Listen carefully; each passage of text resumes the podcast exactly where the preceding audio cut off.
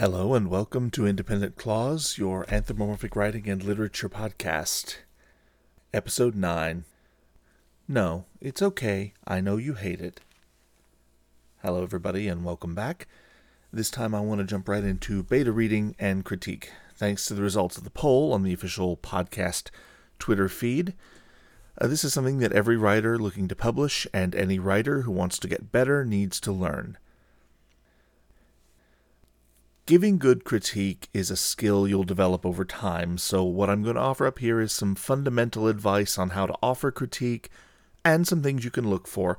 Also, I want to give you an idea of how I tend to beta read for other writers.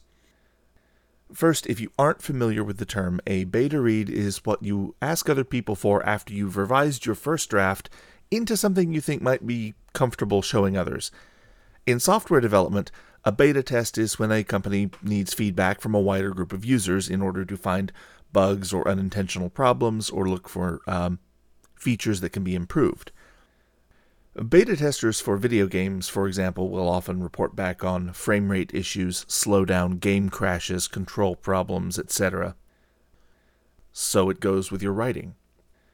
Some rare geniuses probably can edit their own work enough to reach publication quality, but most of us require extra sets of eyes. Those extra eyes will catch things we miss, uh, from structural problems to character motivation issues. Beta readers are worth their weight in at least gold, if not platinum or palladium or some rare earth metals. So, a big question how do you find beta readers? This is a perennial question asked of every writing panel and instruction group and writing podcast in the history of the furry fandom and probably beyond. It's a valid question, and it's not always easy. Often we writers can be an insular group and sometimes introverts. Sometimes approaching people out of the blue and asking them to read your writing feels wrong somehow. But thanks to the miracle of the internet, there are lots of ways to help find helpful beta readers. First, I want to shout out to the Furry Writers Guild. They're a great resource for furry writing info, and whether you are a member or not, you can access the forums or the Slack chat. You'll probably find someone willing to give your story a beta read. Now, obviously, don't go thundering in and asking for beta reads as your first post. You're going to want to get to know people and let people get to know you a little. They'll want to know what you're writing so they'll know whether or not it's something they feel they could critique. Another thing to bear in mind is that it's generally polite to offer quid pro quo for beta reading. I keep a little informal tally sheet myself, letting me know for whom I've done a beta. That way, when I need one, I know I stand a decent chance of being able to rely on someone. It's not always true, sometimes people don't have time, and that's okay. You shouldn't expect everyone to be available all the time. Once you've found someone who's willing to beta read for you, they're your new best friend. Send them the document, tell them what kind of feedback you're looking for if you have specific feedback you need, and how soon you need it back. As a general rule, the longer you allow, the better, but it is always best to set a deadline, even if a deadline is arbitrary. That'll help keep you on track and help keep the beta in the reader's mind. Also, something to bear in mind you'll hear a lot of us harp on and on about how you should get Word. That is Microsoft Word. We do that because it's the de facto standard in publishing and allows for tracking of changes as well as pretty robust comments. I cannot suggest highly enough that you invest in Word if you're going to write for publication. If you need to, it's, it's not a cheap program, but if you need to, you can get a yearly subscription to Office 365.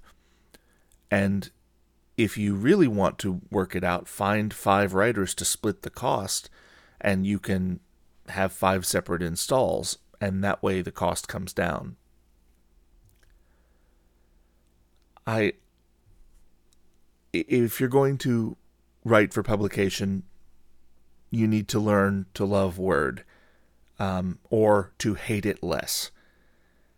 I cannot stress enough that if you're going to use another word processor, whether that's Google Docs, Apple's Pages, or OpenOffice, LibreOffice, um, some of the others, like WordPerfect still exists. make sure beforehand that your reader can open that file and make sure that they know that if they're going to use comments, it's best if you use the same program. I mean, it's not like you're going to get someone who is already in possession of Word to go out and buy um, WordPerfect. But if you are working in LibreOffice and the person happens to have LibreOffice, then they can open it in that and you'll be fine. There's a story told among editors, and I tell it often as a warning uh, of a very weighty novel that, when edited and then opened back up by the publisher, had spaces scattered throughout the document due to a problem where LibreOffice would not read Word's comments correctly. And we're not talking about spaces in the sense of two spaces after a period. You can do a find and replace for space, space, and replace with space for that. This split words in half. That had to be fixed by hand. If your beta reader can't do inline comments because of a program incompatibility, the next best thing is a running commentary, possibly within the story itself in a different color typeface, like, say, if they're writing in standard black, you use red to differentiate your comments. Alternatively, a person could type their commentary in a separate file or in the email response itself. I find that clunky and hard to work with, but in a pinch, in an emergency, or if you just can't work out some sort of software solution that works, anything is better than nothing. The critical thing is to communicate with your readers and make sure you're using the same text so you don't end up with that strangeness. Another thing you want to do when asking for a beta read is to make sure the reader is going to read for what you need them to look for. If it's a general critique, let them know if you want them to focus on a particular aspect, character motivation, word choice and flow, that kind of thing. Be sure you tell them. It will help them guide their feedback in a way that will be most helpful to you. And when you do this, make sure you don't ask leading questions if you influence their view of the story before they've read it, the feedback will not be as genuine or as valuable in my experience. It's very possible to convince a person to tell you what you want to hear without them realizing that you've done it. Also, note that if you want them to comment on issues of grammar or punctuation, a kind of granular editing, copy editing that's usually done before sending the story out to the publisher, let them know that because some people want to hear it and some people don't. And if you're one of the latter, it would behoove you to tell your reader as much. There's no sense creating tension where there need be none. So, you've sent your document off to your beta reader, or beta readers, ideally you have more than one, and have waited patiently. It has now come back, and you're ready to get going. Don't be nervous. The vast majority of people who will undertake a beta read are doing so because they genuinely want to help. They aren't here to tear you down. Take the critiques one at a time, looking at each comment or note as you come to it. If it's something you agree with, make a note of what to change. If you disagree, leave it alone, but mark it to come back after you've gone all the way through. Go all the way through, making changes when they're easy, making notes of things that need improving, and then look at whether or not those comments you set aside are something you agree with or that you wish to discard. Ideally, you'll have two or three sets of comments to work from. So if there's something that you disagree with in one, but two others don't note it as a problem, that can weight your decision. The same goes in the other direction. It might be a good idea to consider a change if two or all of your beta readers note the same thing. It's up to you. But remember, you sought out feedback in the first place for this reason. Ultimately, whether you accept or reject feedback given is up to you. You are the author. You aren't obligated to do so if you feel very strongly. But this is where a lot of authors fall down. I'm sure you've heard the phrase, kill your darlings. Some people misunderstand that. As writers, sometimes we don't know the things in our work that we want to keep because they work or they're good versus the things we want to keep because they're clever and we're proud of them, even if they hurt the story. As you get more experienced, you start to learn that line, and you'll get better at deciding which feedback to accept. But you're never going to be perfect. You'll always want that feedback, even if you don't always implement it. Now, for the flip side, if you ask others to beta read for you, sooner or later you have to pay the piper and offer feedback to somebody else who needs it. And this is where I get on a little bit of a soapbox. Not that this entire podcast isn't a soapbox for me, but you know, here we are. When you're writing your comments on someone else's story, you owe it to them to be honest. However, honest does not mean be mean or be snarky. There is always someone better than you. If you spend your time giving feedback, making snarky, hurtful remarks, not only are you going to lose potential critique partners, but you'll hurt your own reputation. Word spreads, and negative stories spread faster than positive. That's just human nature. If a story is, in fact, too bad for you to get all the way through, that's okay. It happens. But consider these two comments. Quote, this story was so awful I couldn't finish it. Versus, quote, So I'm stopping here because I found a number of serious issues that you should look into correcting before I would consider it ready for beta reading. Unquote. One shuts a person down, possibly wrecking their self esteem. And for what? Your own sense of superiority? You may be a better writer than them, but imagine if someone you looked up to, and were finally brave enough to ask for help from, laughed in your face, and threw your hard work in the trash because you weren't on their level. How would you feel? If you're the average person, you're probably going to react angrily, or you're going to be very, very hurt. Probably both. There's no reason to inflict harm on someone for the sake of quote unquote brutal honesty. And yes, I actually had someone give me that as a piece of critique on a, a story I sent them for, for feedback. She said, Well, it sucked so bad I couldn't finish it. After that, I didn't write fiction outside of forum based role playing for over a decade. It wasn't until I found Furry that I even remotely thought I could start trying again. So remember, just like a doctor giving the Hippocratic Oath, first, do no harm. But there are actually other parts of the oath that I think adapt well to writers. Because if you think about it, beta readers might be thought of as story doctors. Like your family doctor, you bring your general issues to them, and then they refer you to a more in depth surgeon, say the editor, later. The parts of the oath I think most closely adapt are a couple of these. I will remember that there is art to medicine as well as science, and that warmth, sympathy, and understanding may outweigh the surgeon's knife or the chemist's drug. And of course, this awesome responsibility must be faced with great humbleness and awareness of my own frailty. So, when you're giving critique, what do you look for? It can be daunting to try and comment on every aspect you find wrong with a person's manuscript, well, first, if the person hasn't specified what they want you to critique, you might want to ask if there's anything in particular they want you to look for. I often fall into a trap of copy editing as I beta read, which some people appreciate and some people find incredibly tedious. If they want you to focus on story flow and you derail the entire critique because you're making notes about comma usage, you're going to frustrate the author and you're not going to give them the help they're asking you for. If a person doesn't specify what they're looking for, I look for story elements primarily.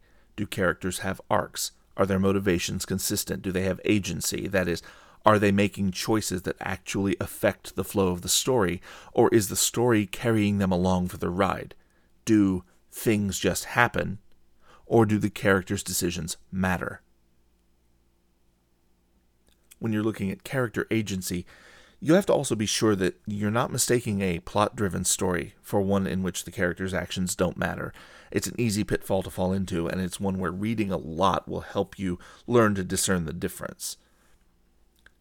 Story flow is something that's sticky and nebulous, and you have to negotiate that by feel. But one thing to look for is are there sections where the story drags? Where does it slow down, and does that feel deliberate? Do slow scenes overstay their welcome? Is a writer providing too many scenes when they could be summarizing to get to the next important bit?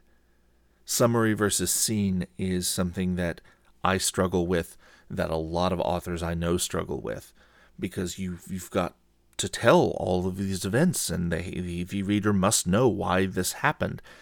And then you can eventually learn where to condense things.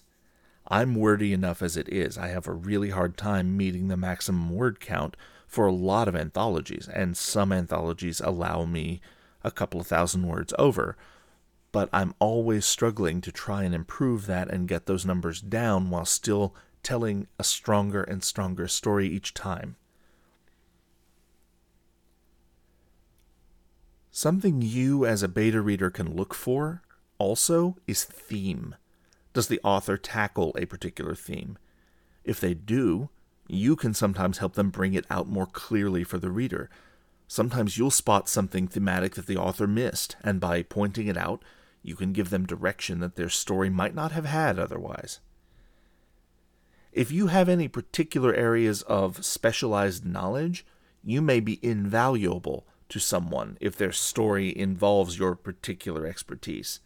If you were a firefighter or a police officer, for example, you can offer unique insight into the small details of a story if it involves those type of people.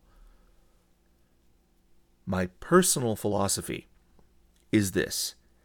If something can be made correct in a story without breaking the flow of the narrative and without completely shutting down a writer's ability to actually put words on the page rather than go down the Google research hole, then it should be made correct. Often I get approached regarding guns, firearms, because I have a working knowledge of some types of firearms, and the author knows if they ask me, there's a good chance I'll catch anything that's especially egregiously wrong. The single biggest thing, and the one that I harp on relentlessly, and many people harp on relentlessly. Do not ever have a character that allegedly knows what they're doing and is a trained firearms user. Refer to a magazine, that is the thing that contains the cartridges, what most people think of as bullets, with a clip. Don't don't re- uh, uh as a clip. Don't refer to a magazine as a clip. If you do that, you will find out quickly which of your readers are firearms enthusiasts. I literally threw a pulpy video game tie in novel from a few years ago across the room and into the wall when this happened.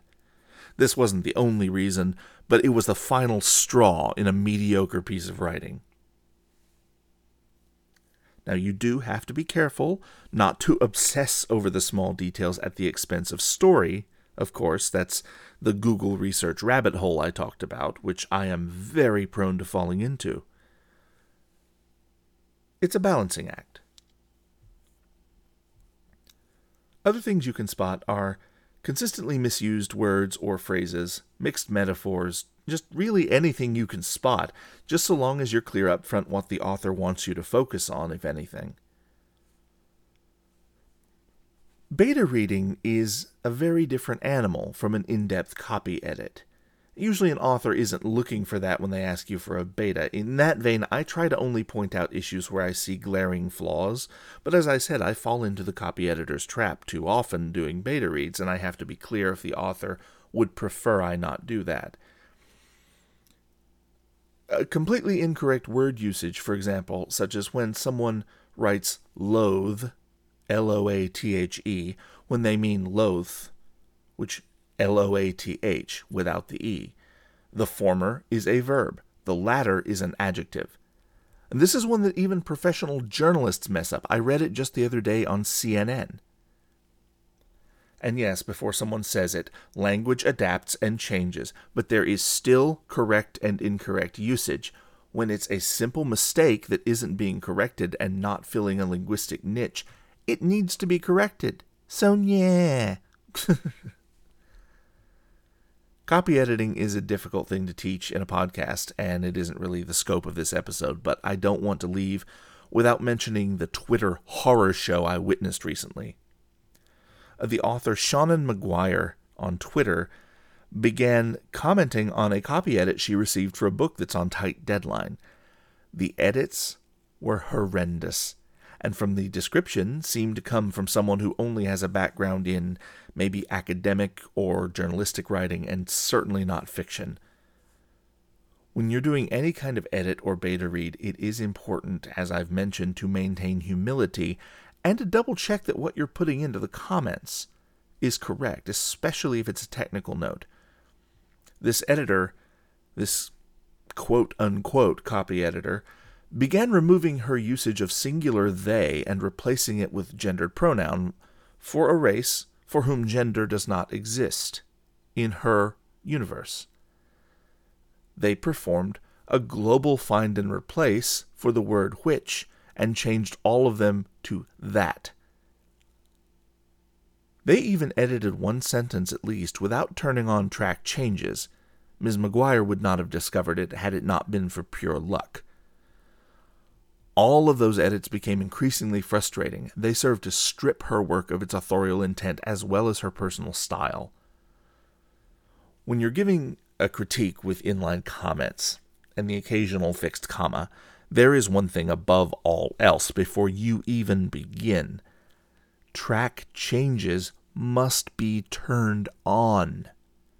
This is, again, one major reason why so many of us tell writers get Word. Word knows how to talk to Word documents about track changes and comments. Crossing between the various alternatives and free software, word processors introduces the the change for errors that I mentioned earlier. Something something I haven't mentioned directly before, but I want to mention now is related to the the admonition that I gave you earlier about being nice and being kind in your critique. You can structure comments to come across as helpful, even even if they are really strong negative criticism. It's a little bit of a psychological trick, but it works in theater and it works in writing. It drains out a lot of the inherent bite that you can read into criticism that comes in text form. If you can, in your comments, rather than making statements, phrase the item in the form of a question. Obviously, this sentence is clunky can't be made into a question, but you could say instead, This sentence feels clunky to me. Instantly, you have clarified that this is your perception of the text and that you don't and you don't come across as if you're dictating the author's style to them. Another example is he wouldn't do this. I would instead say, Would this character do this? I feel as if we've been given a character shift for the sake of plot. Yes, being nice takes more time, but I cannot harp on it enough. Be nice. Even if you hate something, find the good in it.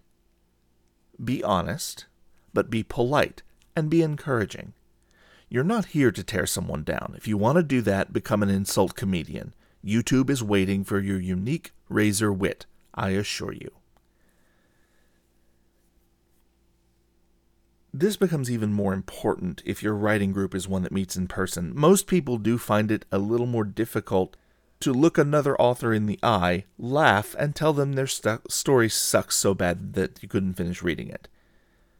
When I was a student at RAR, I found the critique immensely valuable, not merely as commentary on the story being worked on, but because with six other people in the room, I was able to start to see patterns in the feedback very clearly. The way RAR treated its critique, and a way I very much recommend some variant of, was to give each other member of the group two minutes to speak their critique of a given story. The author was not permitted to speak or to respond during these critiques. This focused our listening. It also forced the person giving the critique to prioritize what was most important. The returned manuscript comments were also given to the author, but the spoken critique had to cut to the very heart of the most important issues, and that's both good and bad. Something I haven't really talked about is you should definitely add in comments when you find things that work, when you find things you like in a story that work well. Because if a critique is nothing but negative, it's going to be more poorly received. It's going to maybe hurt feelings, even if you don't intend it. Best to also include some positive things. Now, I don't, I don't subscribe to the strict compliment sandwich um, idea.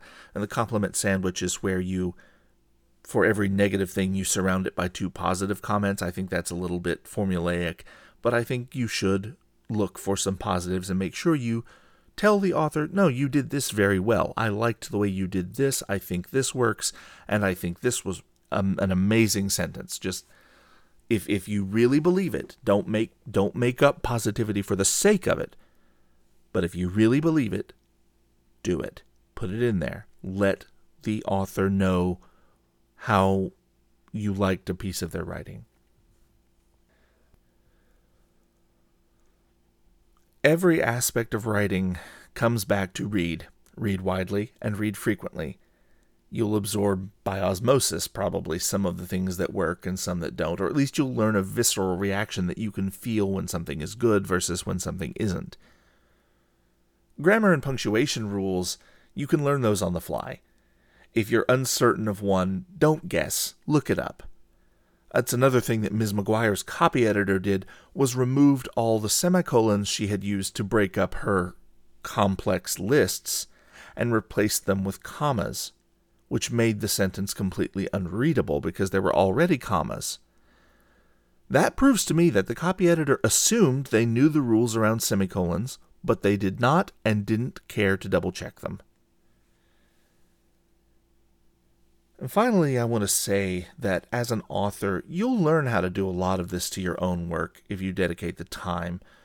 But even so, that will never remove the need for other people to have feedback on your work.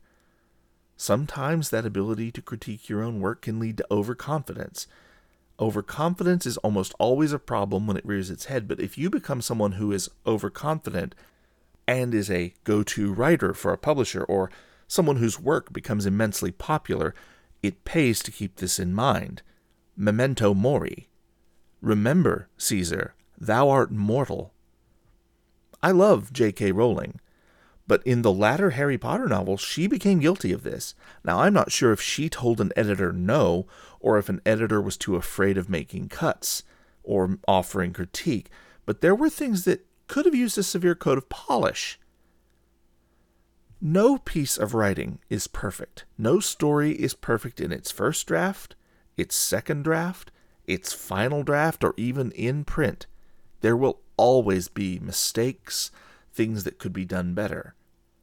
The line on a graph that represents perfection is asymptotic to the curve of quality. Quality can ramp up on a curve and it can approach infinitely close to perfection, but it will never intersect with it. Our job as beta readers and as editors is to help a story come as close as possible.